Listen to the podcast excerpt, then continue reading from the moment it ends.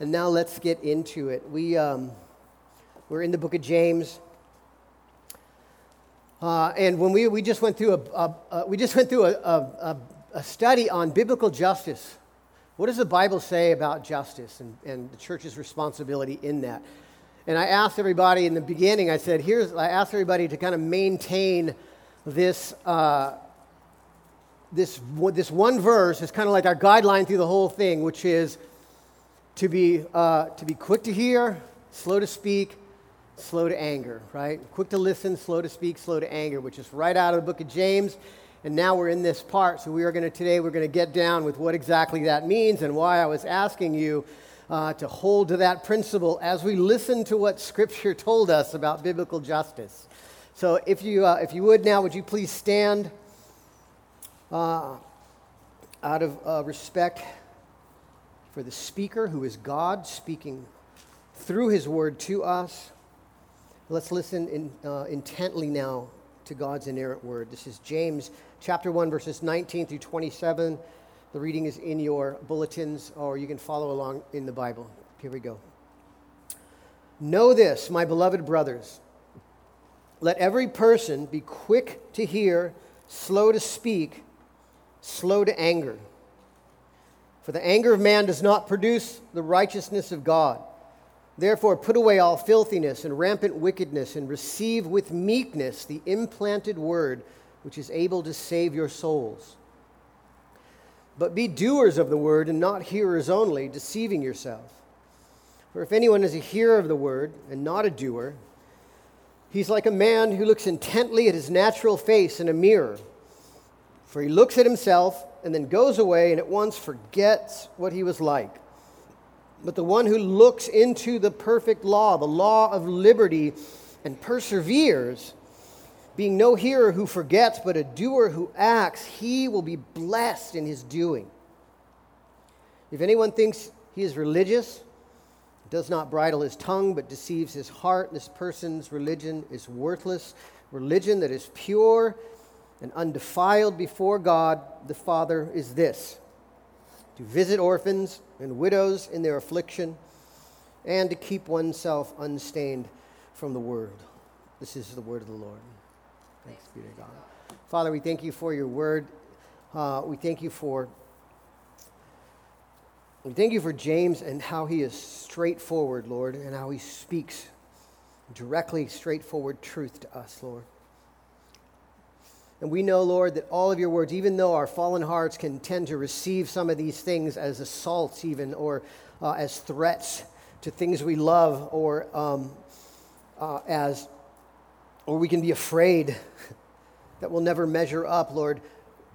We know that your word is, is, is full of promises to us that have been secured by Jesus' life, death, and resurrection, and that we can rest in that and know that that we belong to you. And so, Lord, we pray that as we work through this passage today, you would show us really the, this, this dichotomy between hearing and doing.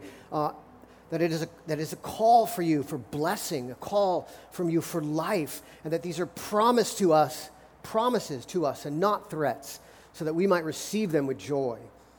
Lord, help us to see that. Help us to see the beauty of your character reflected in these things, your love for us, especially your love for us through your Son, Jesus. We pray you would give us minds to understand and hearts to obey your perfect word. Because in and through it, you promise to beautify us, your afflicted ones. We pray this in Jesus' name. Amen. Please be seated. You know, have you noticed that sometimes Jesus' parables, Jesus' parables, he lays out some pretty bizarre stuff and that you just don't understand what he's talking about. For example, the parable of the wicked servant or the dishonest servant. He, he, there's this parable, this story about this guy who basically goes and, and cheats, his, cheats his employer out of a bunch of money due to him. And at the end, Jesus says, See, be wise like this guy. I don't even know, I still have no idea really what he's talking about. I mean, sort of. I can kind of get the point, but why is Jesus like using such a bad example, a bad example of a human to like get across this point? Here's another one, not quite as, not quite as weird, but still a, bit, a little bit weird. This is the parable of the two sons from Matthew 21. This is it. when Jesus is grilling the Pharisees the last week of his public ministry before his crucifixion in the temple. Uh, it's a short story. He tells this story about two brothers. It's short, so let's just read it. This is Jesus. He says, What do you think? A man had two sons. He went to the first and said, Son, go and work in the vineyard today. And the son answered, No, no way, not going to do it. But then he changed his mind and he went. And then he went to the other son and said the same. And the second son said, I go, sir. But he did not. And then Jesus asked the Pharisees this question. He says, Which of these two did the will of his father? And I don't know about you, but my first response is like, neither? I mean, they both kind of suck, right? One's a liar, the other one's kind of a spoiled brat. Uh, I'm looking for the guy, like I'm looking for the guy in the story that says, I go, sir. I go now and with joy because you are my father who has given me life and joy and all that I have. I'm looking for that guy, right? Because I want to identify with that guy, but he's not there. All these parables, Jesus just like throwing people under the bus, right? And maybe that, that's the clue to why those parables and parables like this are kind of weird to us, is because they get a little bit too real. What is, what is your typical response to the Word of God, especially those sections of the Word of God that really challenge cherished, heartfelt, deep set beliefs that you have accumulated over time. Beliefs that are in contradiction with what God's Word says. Beliefs that, it, for all intents and purposes, to you as a 21st century person seem to be good and right and true, and yet the gospel of the Word of God says, nope, not good, not right, not true. How, what's your reaction to some of those things? Well, if you're like me, typical response to those things is I'm like that first son. I'm like, no, no way, not going to do it. Not going to do it. And then what happens? Right? God figures out some way to break you. He puts you in like the sanctified armbar, the emotional chokehold, puts a little pressure on, and then finally he breaks you, and you're like, okay, fine, fine, I'll do it. I'll do it even though it means that my life will suck from here on out and everything good will be gone and I'm going to be miserable. And you do it, and what happens? It ends up being a huge blessing down the road. That's the first son. That's us. And G- J- James, here, James, who is Jesus' brother, is really laying out that's those same principles. He's telling us the same, the parable of the two sons the parable of the, the brother, the hearing brother, who says he'll obey, but he doesn't, the double minded brother, if you will. And then he's contrasting that with the doing brother of faith, who fights and squirms and tries to get out of it and doesn't want to do it. And, but eventually, God works with him and he changes his mind and he does it. That's the contrast that really James is laying out in this passage because the Word of God can be a hard pill to swallow. Prophets say it all the time, even John says it.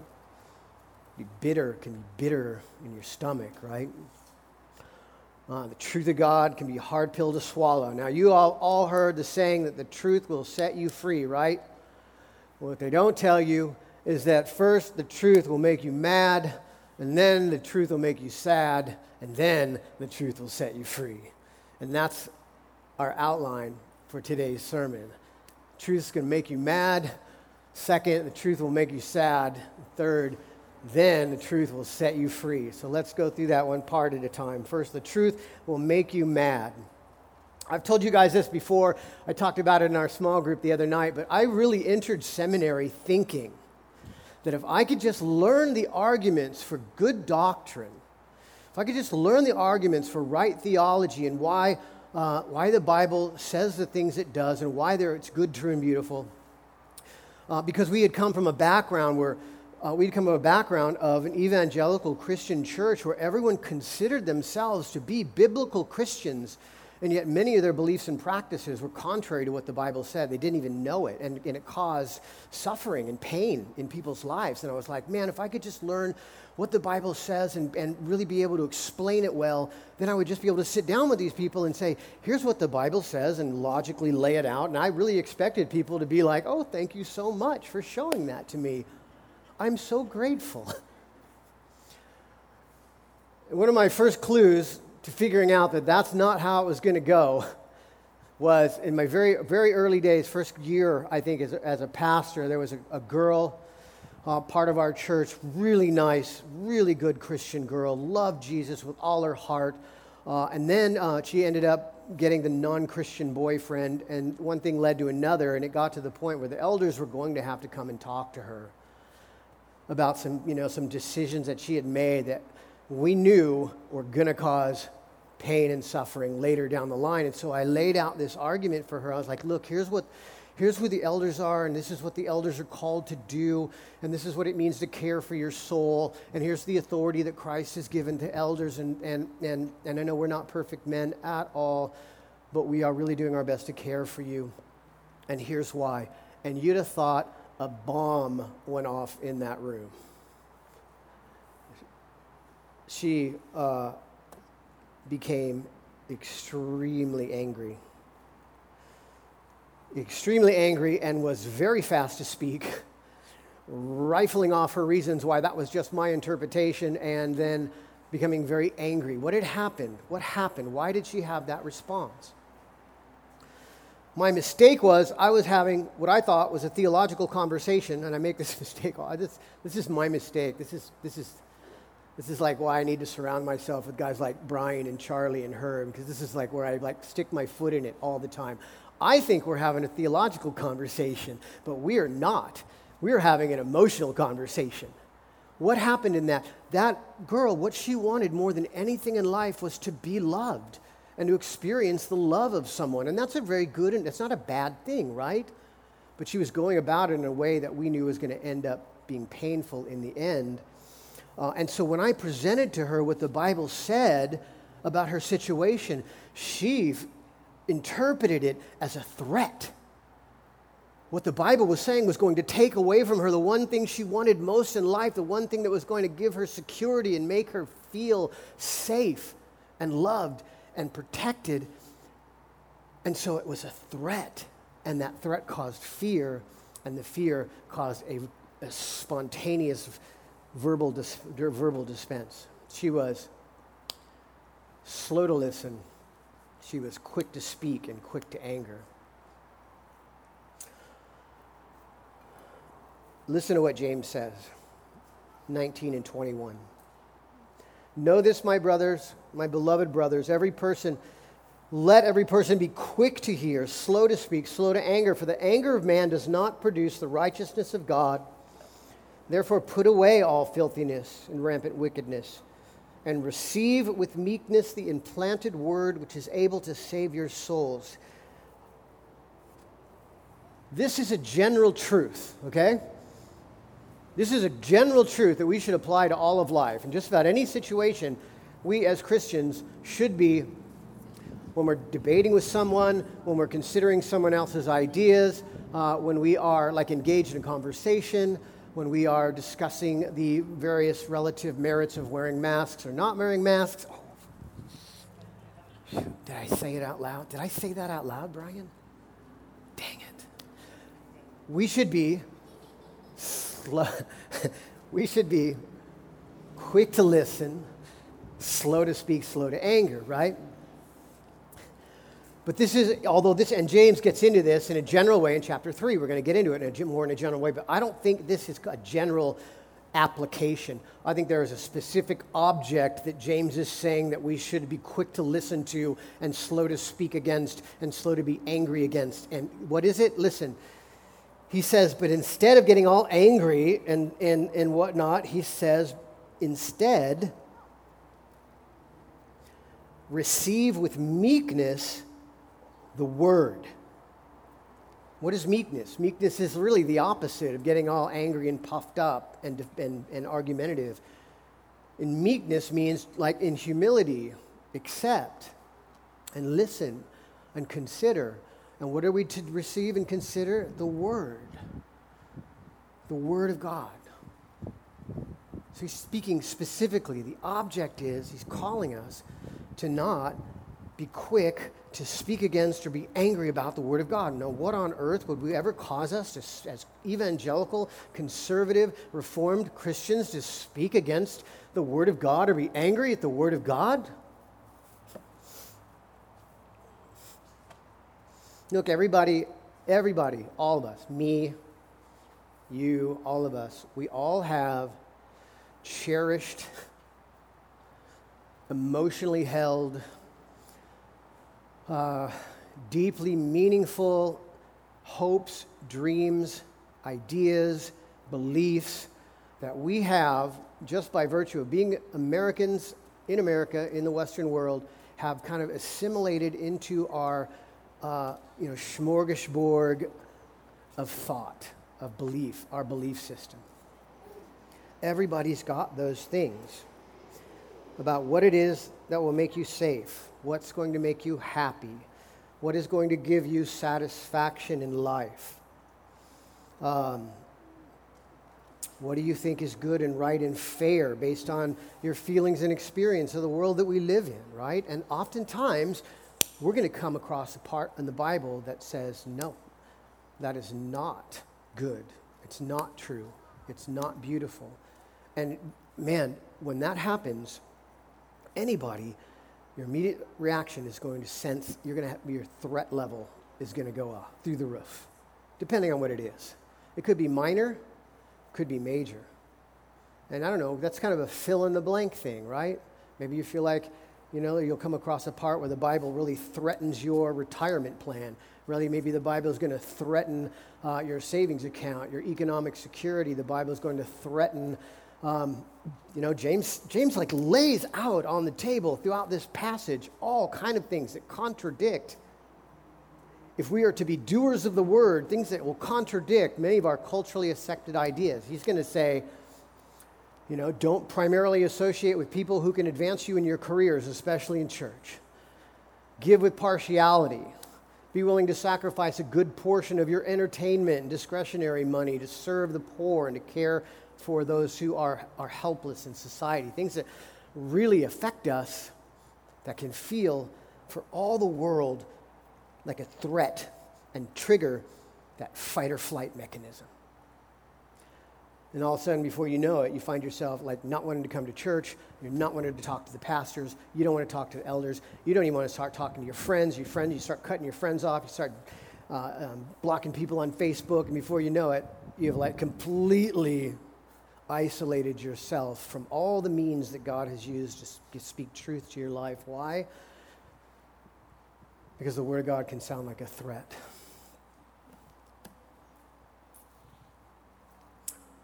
Um, and James is laying it out. He's saying, look, he's saying, rather than get all angry, rather than um, just letting all your sin just boil up inside you and spill over, instead, how about maybe, maybe it would be a good idea instead to quietly and to meekly, to humbly consider what God, who has all wisdom and knowledge and power, the creator of the universe, has said things work best.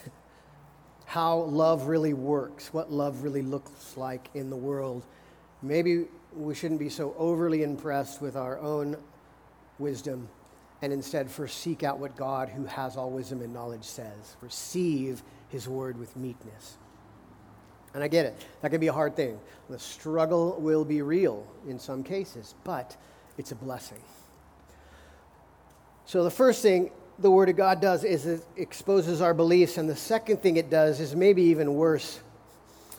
It doesn't just expose your beliefs, it exposes you for who you really are. Let's look at the second thing. The truth will make you sad. As I thought about this again, uh, this morning, maybe I think a better word than sad would be cringe, but it didn't rhyme, so I couldn't use it. Um, you know, you know how that goes. But cringe is really maybe the word. Have you ever like, think about think about the first time you ever heard your voice recorded on tape. You remember? You remember that? And you're just like, especially if there were other people there, and you were like, "Oh God, I don't sound like that." I just you just want to hide behind the pulpit, right? Now, imagine now, like you had to watch yourself on video speaking every week. my, one of my first sermons that I ever recorded, I was so nervous. I'm not kidding. I literally uh, buttoned and unbuttoned my jacket button like a hundred times throughout the sermon. It was, it was so bad. It was so cringeworthy, right? It was one of the hardest things I ever had to watch myself doing and know, and I could sitting there going, oh God. Because I thought I was just rocking, you know, in the moment you're like, yeah, I'm killing it. And then you watch it again, you're like, oh God, I'm never, ever, ever going to do that again. But what happened? I watched the video, I saw that, I saw the reality of it, and you know what? I never did that again. I never did it again. And now every week I watch those videos. I watch those videos, not because they're pleasant, not because uh, not, I watch those videos and cringe every week because I want to get better. I want to improve. But man, I hate it. And this, James is saying really the same thing is kind of true about the law. The true like shows you like what you really are, what you're really doing. Listen to listen to how he says it. It'll make you uh, it'll, it'll make you cringe because it shows you you. Listen to what he says, um, 22 and 23. But be doers of the word, not hearers only, deceiving yourselves. For if anyone is a hearer of the word and not a doer, he's like a man who looks intently at his natural face in a mirror. For he looks at himself and goes away at once and forgets what he was like. Now, the big idea, right, is you, you're looking at yourself in the mirror. That's pretty self explanatory, right? You're looking at yourself in the mirror, you see yourself, and then you walk away, immediately walk away, and you forget what you look like, which is the fight or flight mechanism. You look at the mirror like one of those big backstage makeup mirrors with the giant 5,000 Kelvin, you know, 5000 K lights all around it that just shows like every flaw in your face so they can put the makeup on right. You look into that mirror like that, and you see how like your skin is kind of sagging under your neck, and you, you know, like, should I grow my beard out again? Should I not? I'm starting to get wrinkles. Uh, gosh, I look awful. And then what's the, the, temptation is to just like not look anymore, right? Like a kid who like buries his, puts his head in a bucket and thinks that you can't see him anymore, right? Or thinks he's invisible walk away, get away, to get away, and forget what you saw. That's the big idea, right? But the key word in there, when he says natural face, what the word, what the Greek really says, it says the face of his existence. That's really what it says. In, in, in like Hebrew thought, your face was like, you know, kind of like what you presented to the world or you know the front of you. Um, it really ta- what it's saying is this is this is this is brutal. It's like it's like the contours and shape of your the, your real existence that you that's on display to the world. Who you really are in your character, what you're really like on the inside. Uh, and when you see that, really the immediate response is either defend yourself or run. And the result is what? The result is you get to forget what you saw. Listen, I get how that might that brings immediate relief, right? But listen, that, brothers and sisters, is not freedom. That is not freedom. That is slavery. You know why? Because if you just walk away and you forget what you look like, it doesn't make any of those things go away at all. It just means that you keep doing those things which you saw, unaware of them, or the damage that they cause you and your relationships. That's not freedom, that's slavery.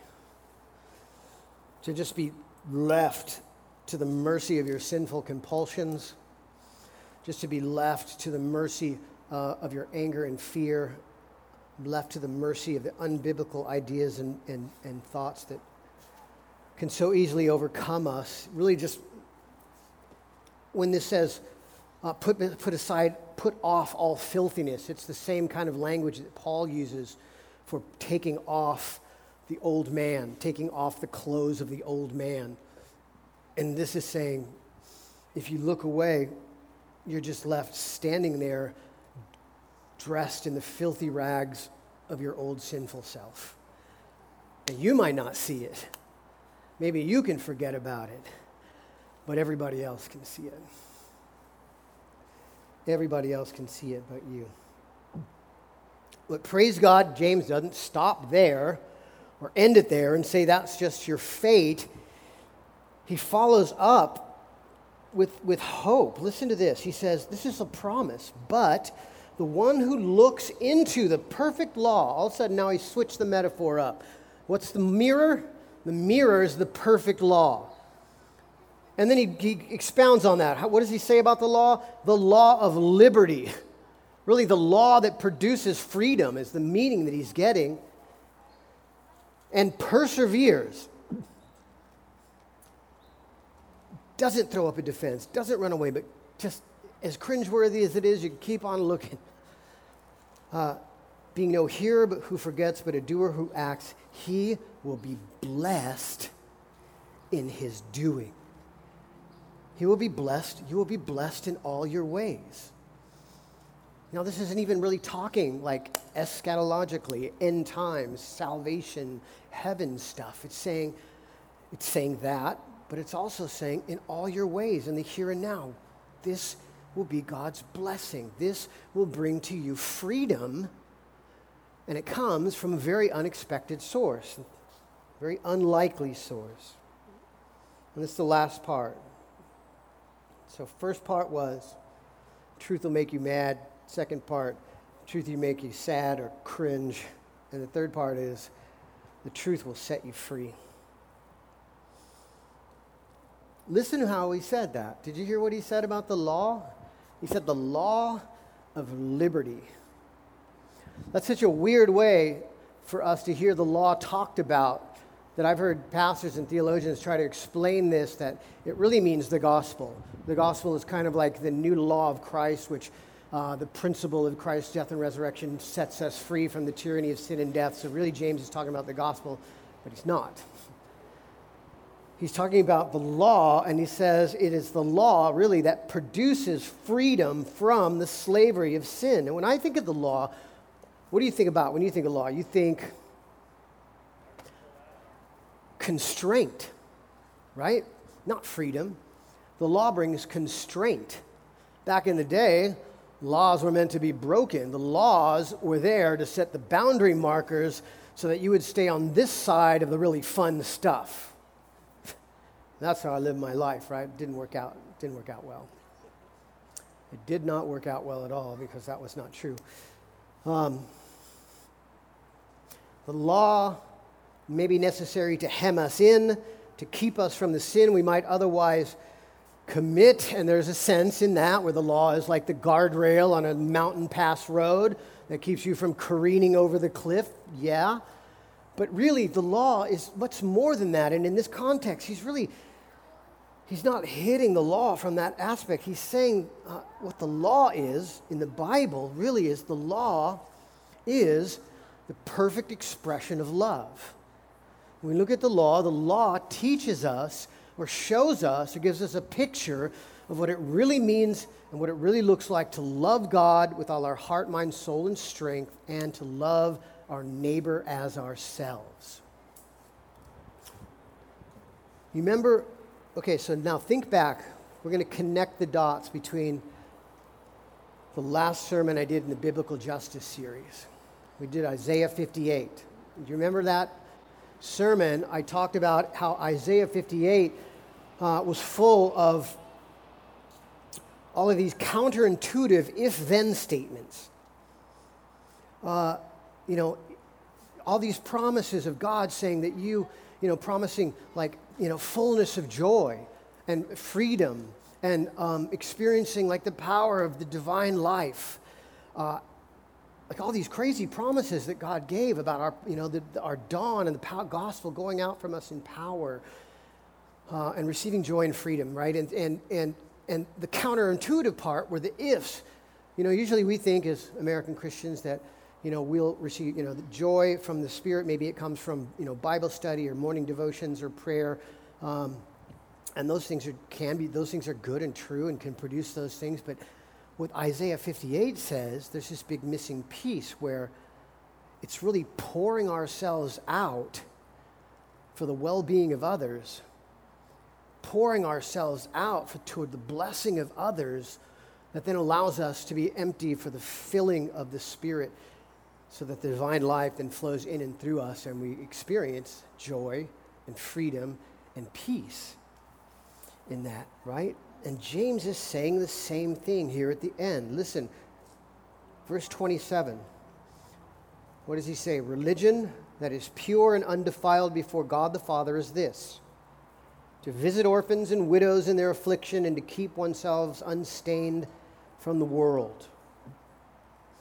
That idea of being unstained, unpolluted, is really what we've been talking about in the first couple of points. To be very careful about not adopting uh, unbiblical ideas or patterns or practices into your life that will end up causing you pain and pain to people closest to you, right? Uh, sin. But listen, the other thing he says, really the thing he says first is what's so startling.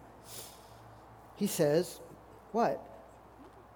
To visit orphans and widows in their afflictions. Remember, the orphans and widows were part of that quartet of uh, the Old Testament of, the, of people who were um, helpless in society, people who were, we were supposed to go out of our way to help and support the oppressed, the immigrant, the orphan, and the widow. Those four categories all over the Old Testament. We dug that out in depth. Why? Because those were the people in that culture that had no social power, who had no um, financial power. They were stuck in their, in, their, in their position and had no way out unless someone helped them. And James is saying the same thing that by pouring ourselves out, by doing justice, by doing what the Word of God says, by pouring ourselves out, it opens us up to be filled with the Spirit. And you know what that does? That brings you freedom from the tyranny of self. Man. I have a friend, a pastor friend from Rocky Mountain area from Colorado. We were talking once and he goes, You know, man, sooner or later, everybody gets sick and tired of themselves.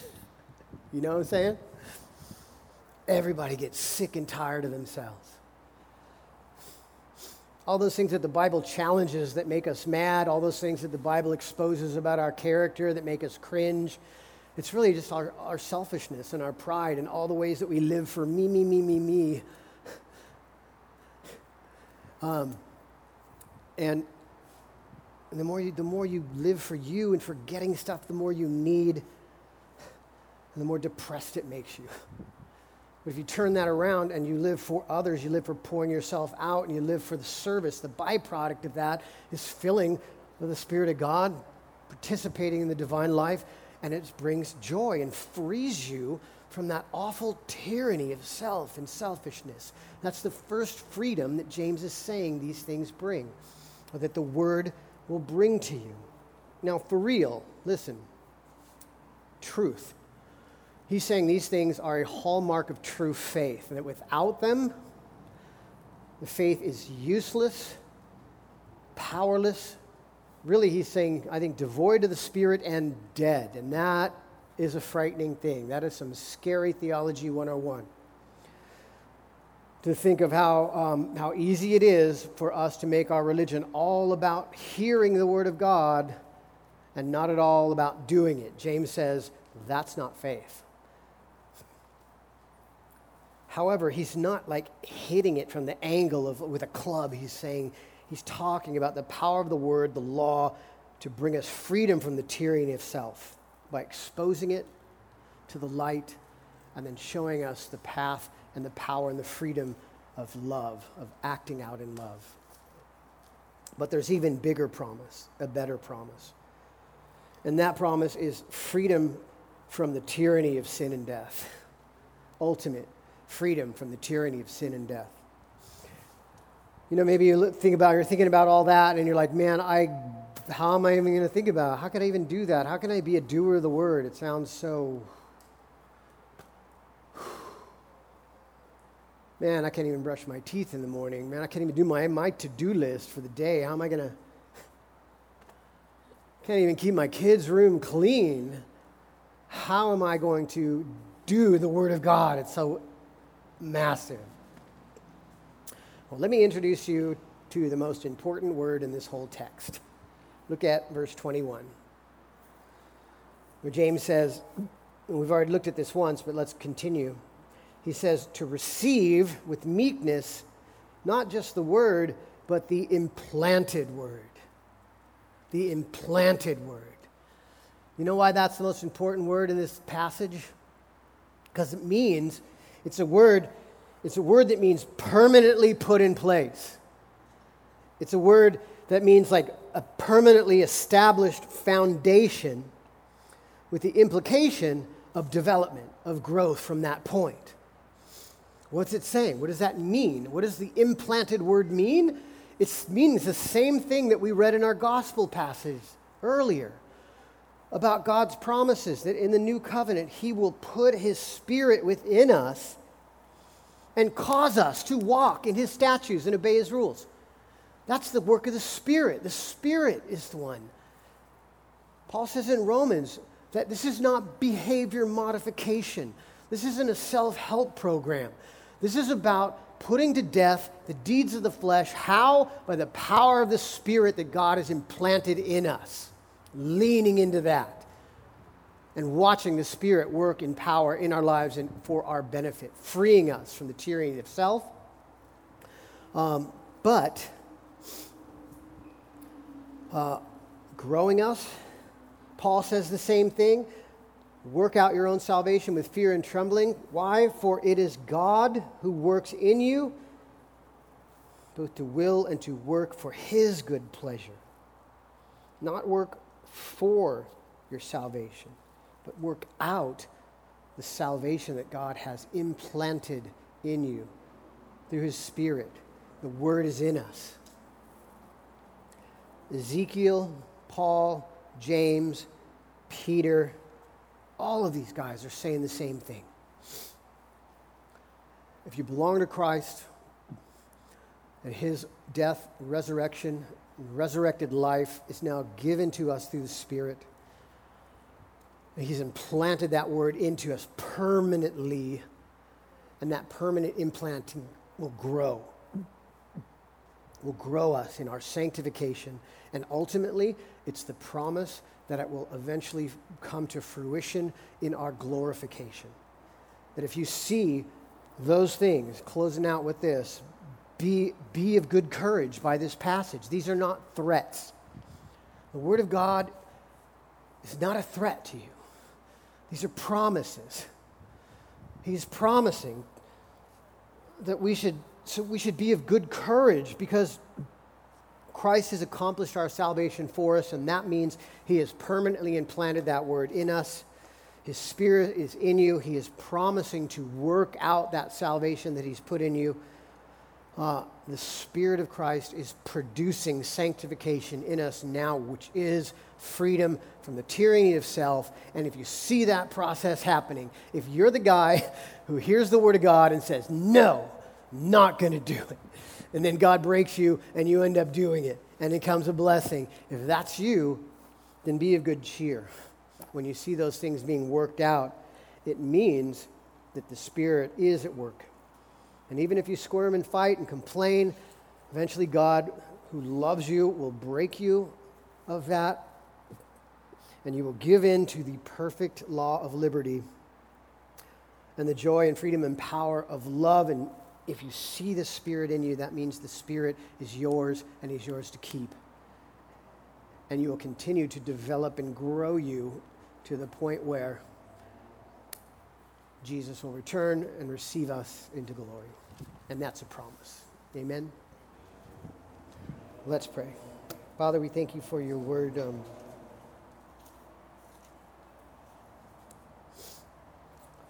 Lord, we thank you that you um, are really clear about this fact that you have implanted your word in us.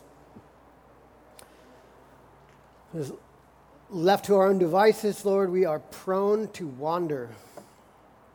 And even, even then, we still do. But as much as we may fear your word and, and fear what it might mean for our lives, ultimately, your spirit dwelling within us brings us into deeper and deeper levels of trust for you, Lord. Lord, we thank you that you are patient with us and that you work through these things with us, growing us and developing us and showing us over time that your word, your wisdom, your truth is more beautiful and produces more joy and peace in this life than any other secular or any other current idea out there in the marketplace. That it is better than anything the devil tries to tempt us with. And we thank you that you tell us straight up that we are working from the position of your spirit permanently holding on to us. And that what Christ's death and resurrection means is that you have a hold on us and you won't let us go. So we don't need to be afraid, Lord. We can trust you. We pray that you would help us to walk in that and to trust you, to not be afraid, uh, and to receive with meekness the word that you have implanted in us so that we might be blessed and we might be a blessing to others. Lord, help us to remember these things as we approach your, your supper. We pray this in Jesus' name. Amen. And please stand uh, as we get ready to receive the Lord's Supper.